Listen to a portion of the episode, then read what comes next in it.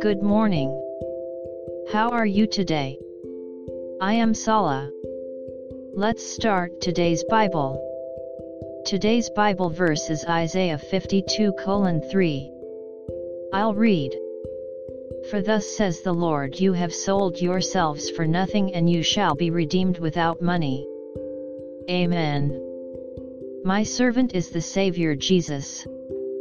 He was raised high on the cross on our behalf. It was our weaknesses he carried, it was our sorrows that weighed him down. But he was wounded for our transgressions, he was bruised for our iniquities, he was beaten so we could be whole. He was whipped so we could be healed. We were saved by the love of Jesus on the cross. May we thank the Lord for his love on the cross today as well. God bless you. See you tomorrow.